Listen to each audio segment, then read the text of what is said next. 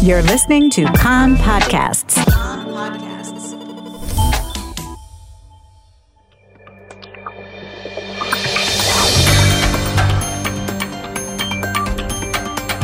You are listening to the English language news of Kan, the Israeli Public Broadcasting Corporation. Good afternoon. It's 2 p.m. in Israel on Monday, the 2nd of September. This is Mark Weiss with the top news at this hour. The IDF remains on a heightened alert in northern Israel after yesterday's incident in which Hezbollah operatives fired a number of anti tank missiles at the Avivim outposts and at a military jeep. No one was injured in the incident. An Israeli helicopter gunship fired on the Hezbollah operatives, while IDF artillery troops fired approximately 100 shells into the Maron al Ras area, most of which were reportedly smoke shells.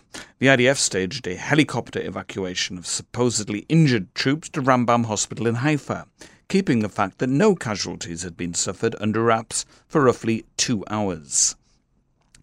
The IDF is prepared for any development, since Hezbollah's response may still not be over. A security official said that the IDF's actions had prevented the situation from escalating. He said that Hezbollah was trying to establish a new equation in order to stop Israel from taking action against its missile project. He said that Israel would continue to act to ensure that Hezbollah would not be able to lay infrastructure and to build plants to manufacture precision guided missiles. Hezbollah Deputy Secretary General Sheikh Naim Qassem said last night that Hezbollah was committed to responding to any Israeli attack and to maintaining its deterrence and to following the rules. Minister Tzachi Hanegbi of the Likud said the Iranian efforts won't stop. We've made it clear and continue to make it clear that the Iranians do not have immunity anywhere. When necessary, we admit, when necessary, we are ambiguous. But we operate everywhere, and we draw a complete distinction between elections and security. Blue and White Knesset member Orna Barbivai, who was director of IDF Human Resources, said the chatter and the irresponsible talk about IDF operations this boasting and this humiliation of the enemy to gain a few points in the election campaign is a mistake and is damaging to state security. IDF Chief of Staff Lieutenant General Aviv Kochavi met yesterday with UNIFIL Commander General Stefano Del Col for the first time since assuming office. He told him that the IDF was prepared for a variety of scenarios. He said that Israel would not accept an attack on Israel's citizens or soldiers or Hezbollah's precision guided missile program in Lebanon. The Chief of Staff stressed that the situation today was unacceptable. The Hezbollah media today carries large headlines saying Nasrallah promised and kept his promise. For Hezbollah, the incident proceeded as it was supposed to. In other words, it did not devolve into war.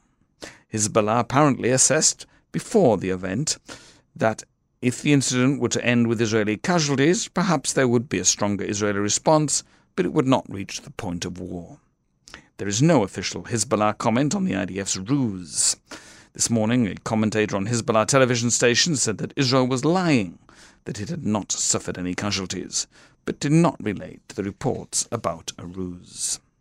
Blue and White Knesset member Ram Ben Barak of Blue and White criticized the IDF's tactical deception, which the, the fact that it was reported, which included evacuating ostensibly injured hospitals to Rambam Hospital. He told Kan Radio that the report was liable to prod Hezbollah not to make do with yesterday's action.